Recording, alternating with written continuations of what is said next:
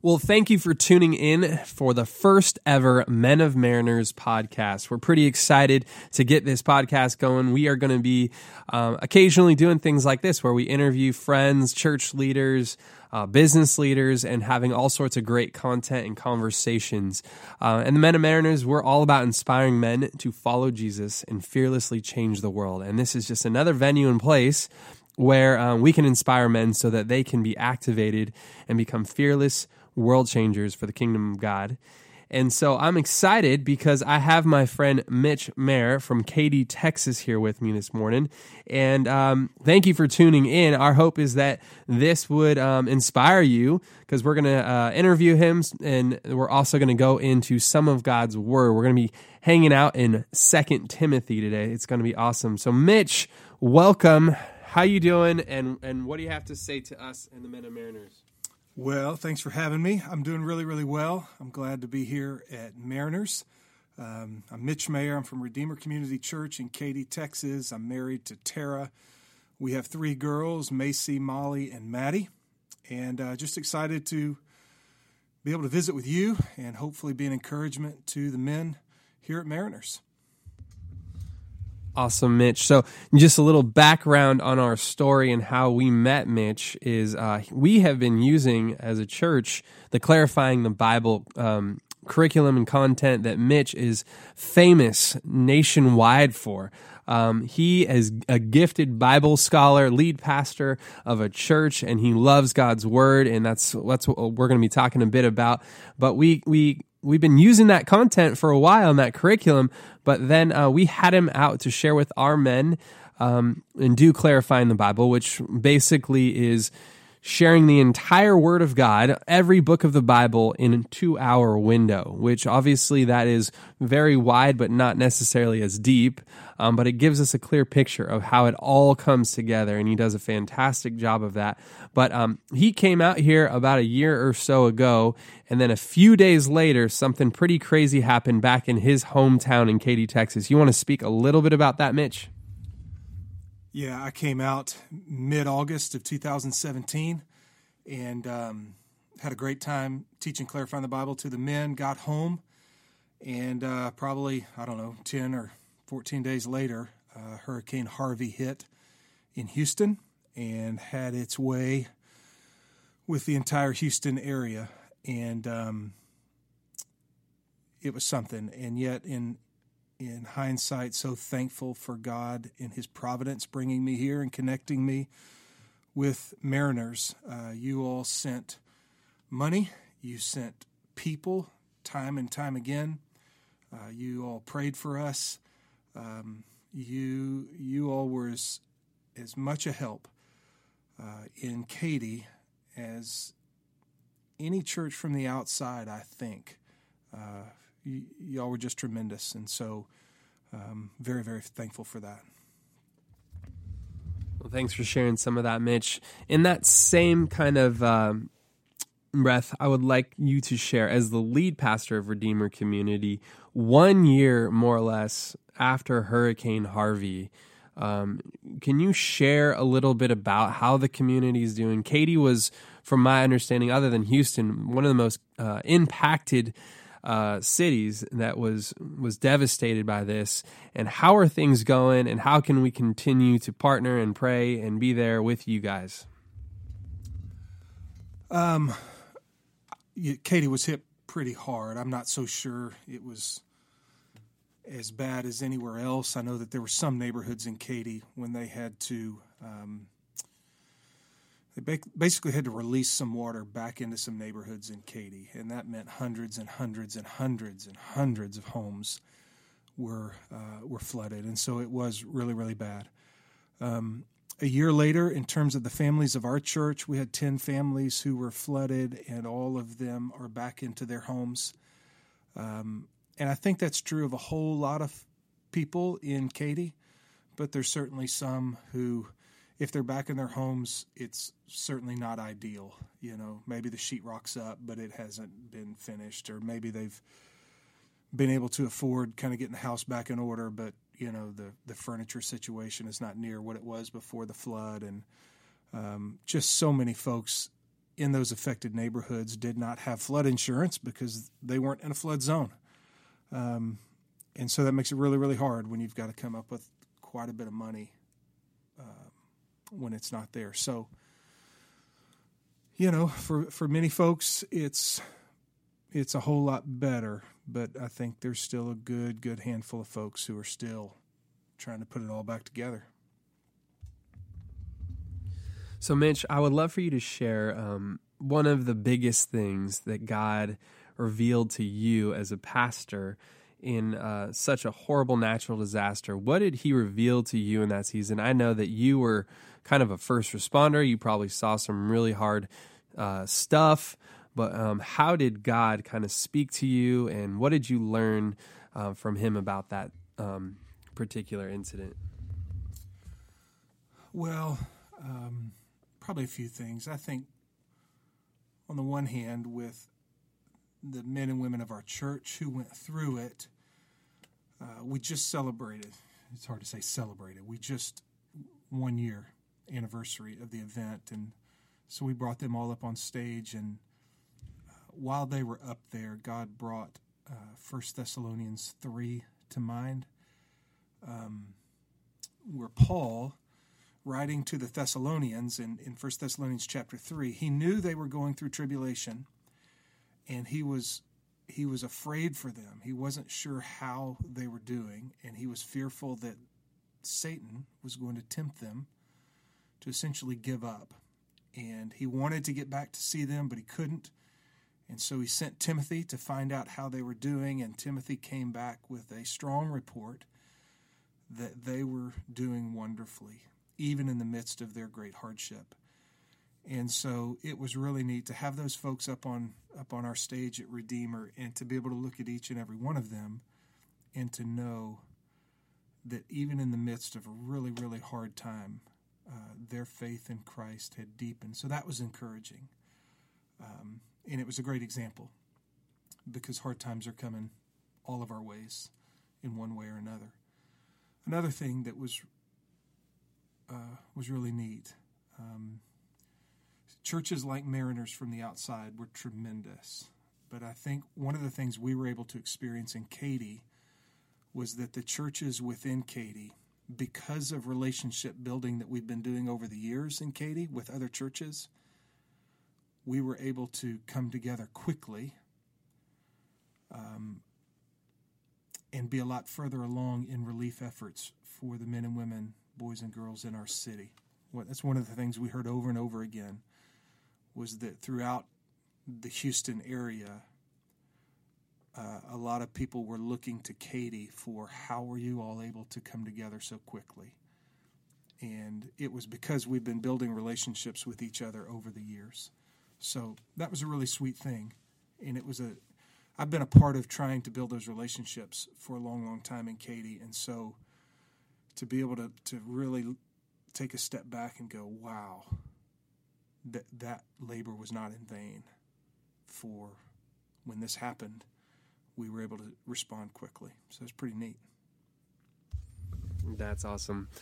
So why don't we switch gears a little bit off uh, Hurricane Harvey and um, Katy?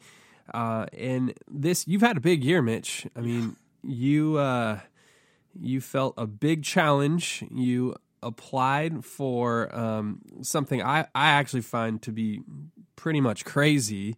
Uh, and you decided you wanted to climb a mountain and not a small mountain. You decided, I want to climb Mount Rainier, which is in Washington State. I don't even know what the elevation is of that mountain. What is it? 14,400 feet. It's, it's not, it's not a simple 14er though. Lots of folks have hiked a 14er but Mount Rainier is the most glaciated mountain in the southern 48. So it's snow and ice. So you can't just hike up there with shorts and tennis shoes. You've got to have crampons and ice axe and rope and all that good stuff. So why don't you share um, a little bit about um, how you became crazy and decided to do this, and and how the, the contest and all that. Just share a little bit because it is a fun story, and then the experience itself of climbing Mount Rainier. Yeah. So for years, I've kind of been fascinated with mountain climbers. Um, I've read a couple books, watched movies, looked at some YouTube videos, that kind of thing. And probably more than anything, when I lie in bed at night and trying to go to sleep, I think about what would it be like to be in a tent on the side of a mountain. And um, so, anyway, I teach a men's Bible study on Friday mornings. After Bible study, five or six of us always go out for breakfast tacos. We were sitting around the table one morning talking about putting a fishing trip together or a camping trip or a golf trip. And I said, guys, one of these days I want to climb a mountain. I just kind of threw it out there. And my buddy said, man, when I was in the army, we used to play around Mount Rainier. We ought to go climb it. And I said, let's do it. I've never climbed anything. I've never hiked. I've never climbed anything. So I went home that same day, looked online to see if guys like me, sheer novices, could climb Mount Rainier, and you can. Um, you got to be in good shape and you got to be ready and all that. So that very same day, this is how providential it was. That very same day, my wife and I jumped in my Jeep and we drove to Waco to celebrate our, at that time, 17th wedding anniversary. And uh, we went over to the Silos, which is Chip and Joanna Gaines from Fixer Upper fame. It's kind of their big mecca there in Waco. And we ran into an old friend. Jordy, what are you doing? He said, Man, I'm working for Chip and Joanna now.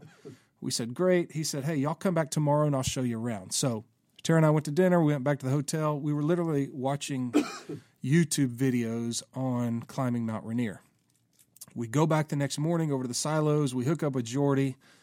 He's showing us around, and I said, Hey, Jordy, what's Chip going to do after season five? Because this was season five of Fixer Upper, and then they were going to be done with the show. And he goes, Well, he's got some things in mind, but he's doing this deal called Chip Starter. Have you heard of it? I said, No. And he goes, Well, he was thankful for people who helped him achieve his crazy dreams. And so he wants to help people achieve their crazy dreams. You know, if you've ever wanted to climb a mountain or anything like that. That's what he said. And I go, Jordy, I want to climb a mountain. And Tara jumped in and said, Jordy, we were lying in bed last night watching videos on climbing Mount Rainier. And Jordy said, Well, you ought to submit a video and see what happens. And so there were about 10 days or so left to submit a video. I spent about seven of those days thinking, okay, do I really want to climb a mountain? And if so, do I want to try this? And so eventually I did. I submitted a video. 2,700 videos were submitted. And at the end of the deal, six of us were chosen as winners. And uh, so I got some buddies with me. And on June 18th through the 21st, um, just this past summer. We went for it. There were eight climbers and four guides. Of the eight climbers, only four of us made it to the top. It was hard. Um, it was really hard. But, you know, thankfully, one step after another, made it to the top. That's awesome. So cool that God kind of even lined that up with Chip and that you won. I mean, that's that's crazy. And so he helped fund that for you and help fly you there and all the expenses that go into climbing a mountain and you did it. Congratulations. That's awesome. So, I'd love for you to answer one more question before we kind of move into the clarifying the Bible part of our podcast today. And um, just for the guys listening, I think it'd be encouraging for you to share your love for God's word and why is it so important for us as men to love God's word? Well, I say this often, especially when I'm teaching clarifying the Bible, that um, we are often told you need to read the Bible, you need to study the Bible, you need to get your nose in the book. And I say that's the very best of advice because it's in the Bible that God has made himself known to us. And it's in the Bible that God has made his ways known to us. And it's in the Bible that God has made his will known to us. And so, if if we are going to be men who know God and know his ways and know his will, then it just follows that we need to be men who increasingly know God's word. Um, the Apostle Paul said, that all Scripture is inspired by God and profitable for teaching, for reproof, for correction, for training in righteousness, that the man of God may be adequate, equipped for every good work. And I know that I need teaching. I need reproof, I need correction, I need training in righteousness. Um, the Apostle Peter said, Long for the pure milk of the word, so that by it you may grow in respect to salvation. And I know that I need to grow in, in my relationship with the Lord. Um, Jesus said, Sanctify them in your truth. Your word is truth. He was praying that to his Father, and he's he's he's praying that on behalf of, of, of us. He's Father, sanctify your men.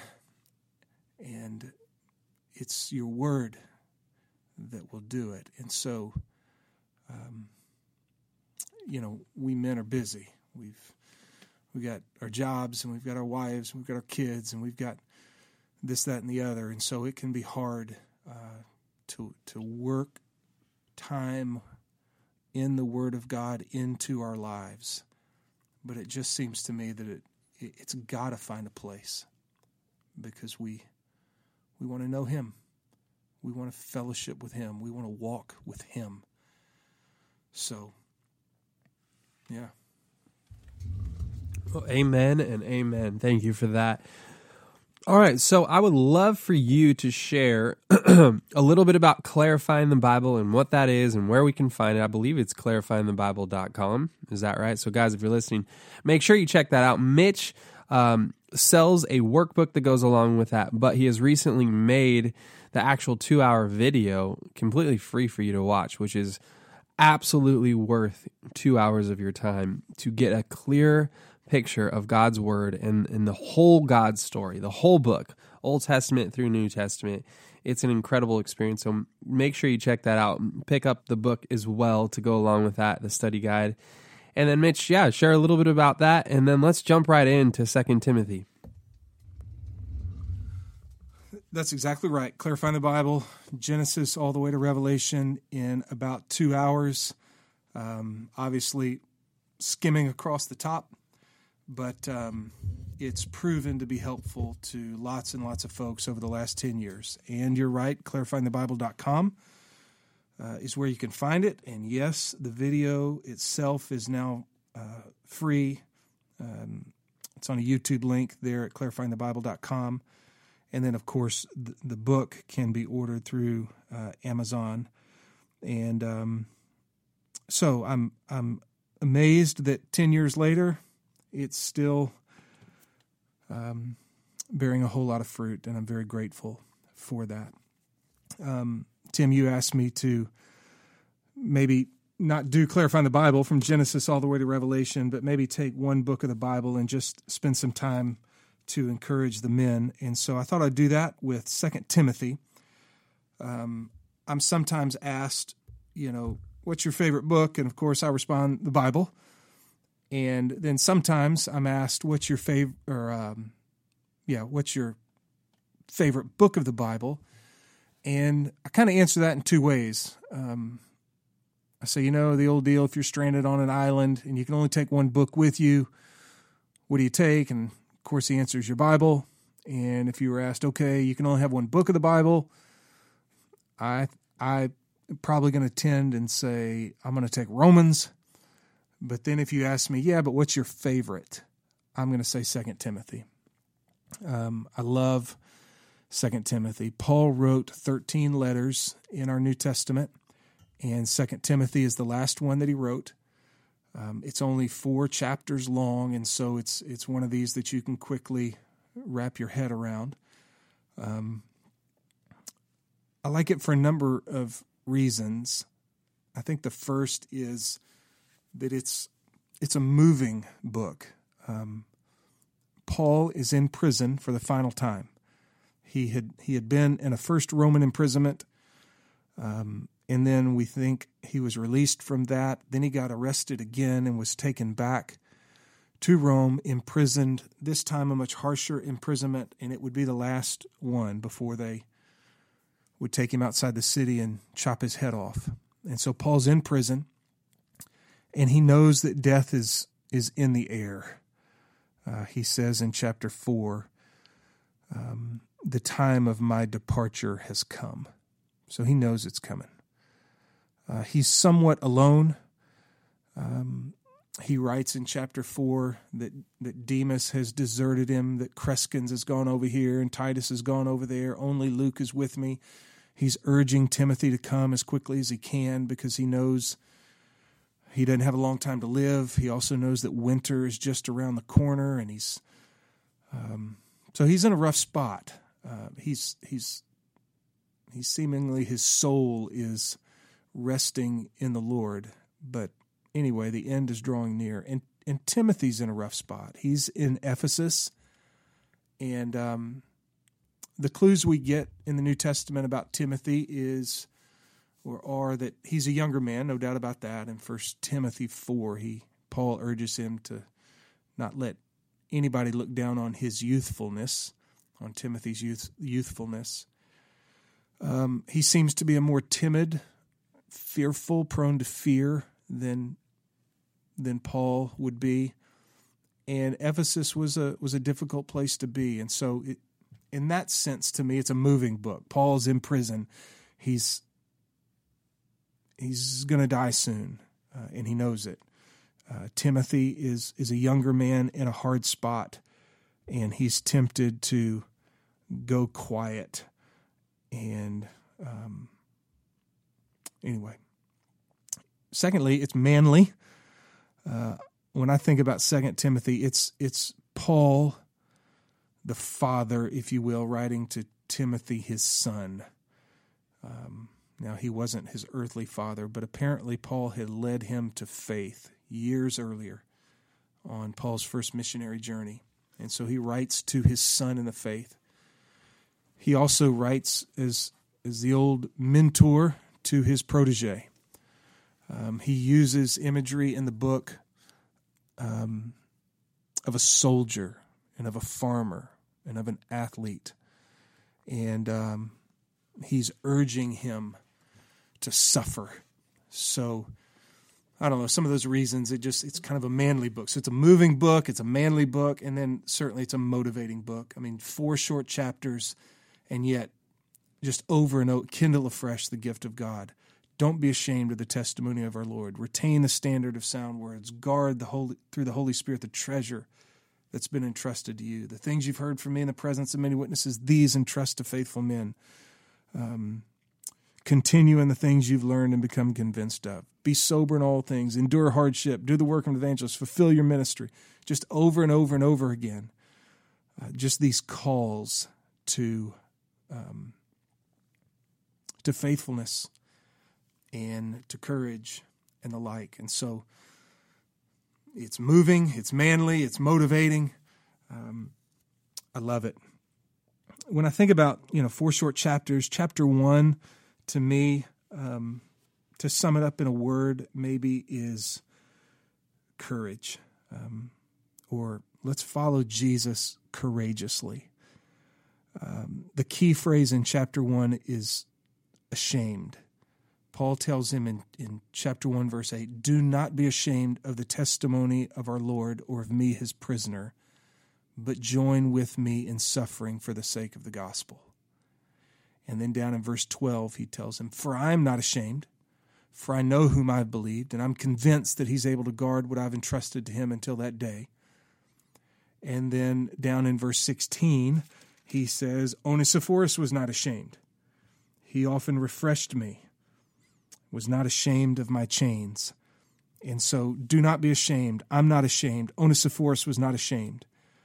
Um, seems to be that Timothy was on the verge of being ashamed, of, of letting fear get the best of him and not standing courageously for Christ and the gospel. So don't be ashamed. I'm not ashamed. Onesiphorus is not was not ashamed. And then chapter 2 verse 1, I think it should probably be chapter 1 verse 19. Probably the probably ought to be the last verse of chapter 1 rather than the first verse of chapter 2. So it would be don't be ashamed. I'm not ashamed. Onesiphorus was not ashamed. You therefore, my son, be strong in the grace that is in Christ Jesus. So let's be courageous, men. Don't be ashamed. Let's be strong in the grace that is in Christ. And then in chapter 2, verse 2, so the start of, of really chapter 2, um, the things you've heard from me in the presence of many witnesses, these entrust to faithful men who will be able to teach others also. So Paul is knowing he's going to soon be off the scene, is urging Timothy to take the things that, that he had taught him and teach them to others who will be able to teach others. And then he uses, and I learned this from John Stott. I, I think it's I think it may be the way we're meant to follow chapter two. He uses six images um, to describe how we're to carry out this ministry. And so, if chapter one is let's follow Jesus courageously, maybe chapter two is let's follow Jesus faithfully. And the images are this number one, as a soldier. Um, he says, Suffer hardship with me as a good soldier of Christ Jesus. No soldier in active service entangles himself in the affairs of everyday life so that he may please the one who enlisted him as a soldier. So maybe the idea of single-mindedness. So let's be like let's be like a good soldier. Uh, secondly, an athlete. He says down in verse 5 if anyone competes as an athlete, he does not win the prize unless he competes according to the rules. So maybe the idea of, of obedience.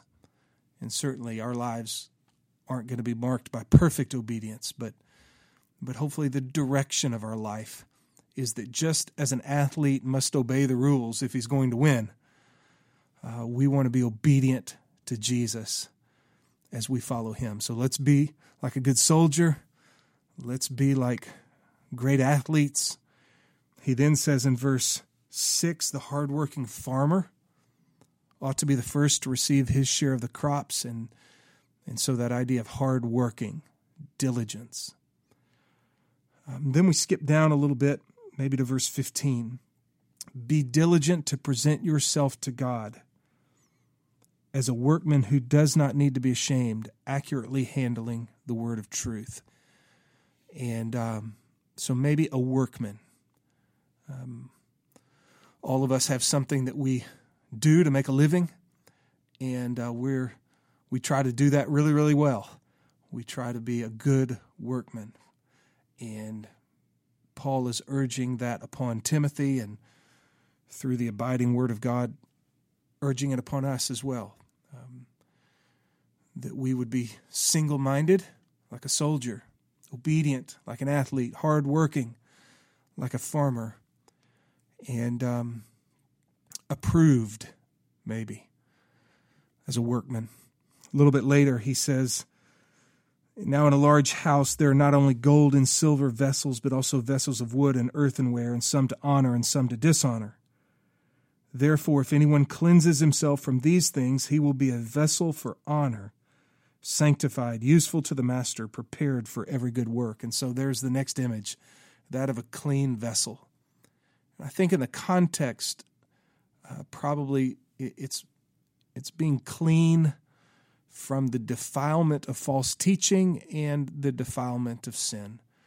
Um, so we want to, if anyone cleanses himself from these things, from the false teaching that Paul had just been describing, and the immorality that he mentioned, um, will be a vessel for honor, sanctified, useful to the master, prepared for every good work. That sure sounds like something good to me. And then the final one in chapter 2 is the Lord's bondservant down in verse 24. Must not be quarrelsome, but be kind to all, able to teach, patient with wrong, when wronged. So, those six images uh, a soldier, an athlete, a farmer, a workman, a clean vessel, a bondservant. Um, so, let's follow Jesus faithfully. So let's follow him courageously in chapter 1, faithfully in chapter 2. And I think maybe in chapter 3, um, I struggle with this one, maybe consistently or with perseverance. I think the idea in chapter 3 is that Timothy was tempted because of the hardship that was surrounding him to maybe wait until things got a little bit easier, um, maybe to pro- procrastinate a bit um, until things got easier, and then he would then he would serve Christ again, or then he would be more open about his faith. And Paul in chapter three, I think, is telling him, Timothy, it's it's not going to get any easier. Um, he says that evil men and impostors will proceed from bad to worse, deceiving and being deceived. He opens the chapter saying that difficult times will come, that it's just the the air that we breathe or it's the the water we swim in as followers of Jesus is that it's it's just can be hard. And the idea that we would wait around for easier times is probably not a good idea. And so Paul urges him in, in verse 10 Now you followed my teaching, conduct, purpose, faith, patience, love, perseverance, persecutions, and sufferings, such as happened to me at Antioch, at Iconium, and Lystra, what persecutions I endured, and out of them all the Lord rescued me. Indeed, Timothy, all who desire to live godly in Christ Jesus will be persecuted. It's just going to happen, Timothy. You can't you can't opt out of it. And so in verse 14, while evil men are proceeding from bad to worse, verse 14, you, however, continue in the things you've learned and become convinced of. Stay at it. Continue. Um, don't shrink back. Persevere.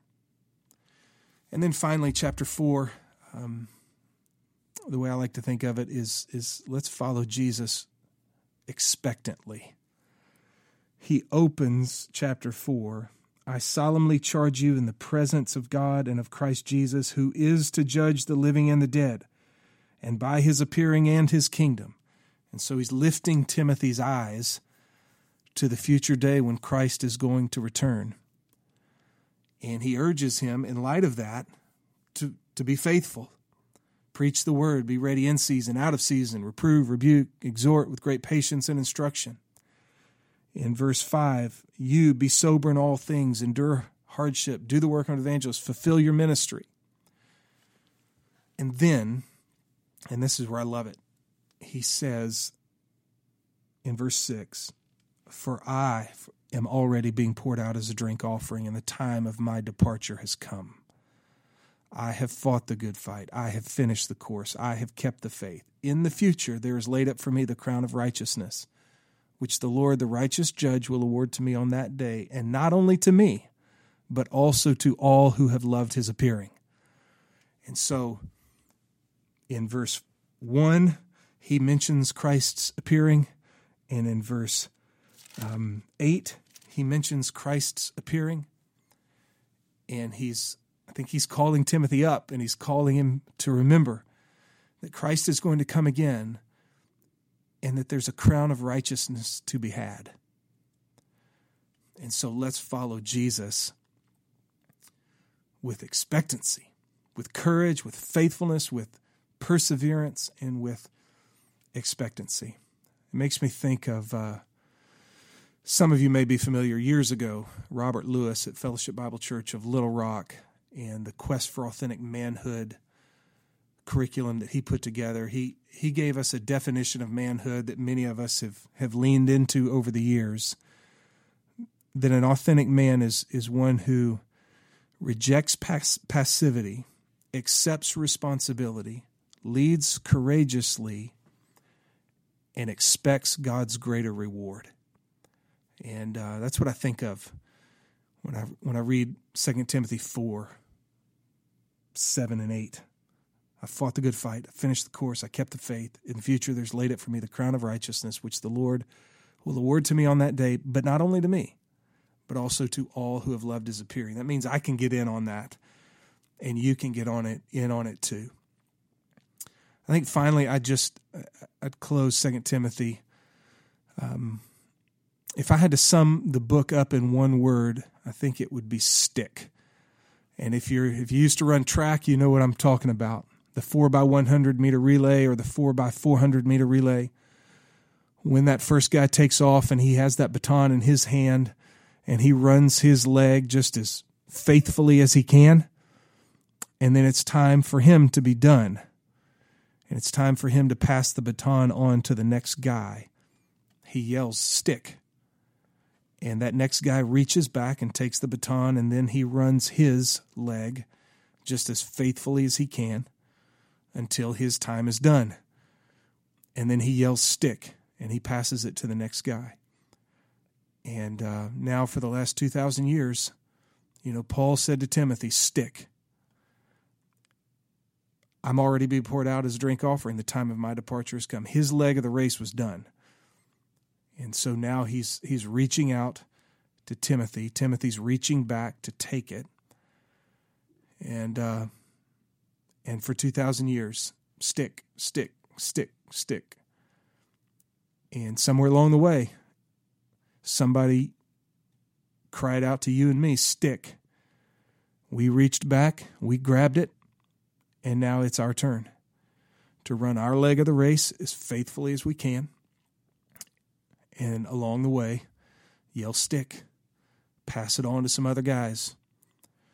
So I hope that's a blessing to you, fellas. I hope uh, it'll encourage you to go home, maybe after listening to this, and uh, grab a cup of coffee, open up to Second Timothy. You can read Second Timothy in about 15 minutes but just to read it over and over and over and over again, I think it'll be a blessing to you. Thank you so much, Mitch, for uh, being here with us this morning. Uh, what a blessing to have you here and to share God's word with us. Um, thank you guys for tuning in to our first ever uh, Mariners podcast interview episode. And uh, like Mitch was saying, our hope is that you would be inspired to to follow Jesus with your whole life and that God's word would be um, a part of your daily um, daily uh, regiment and routine, not because it's something you need to check off a list, but because you love God and you want to get into His presence. And this is where we hear His voice and we uh, experience the living Word of God that it can transform our lives. So, thank you again for tuning in and uh, stay tuned for the next episode. Thanks again, Mitch, for being here.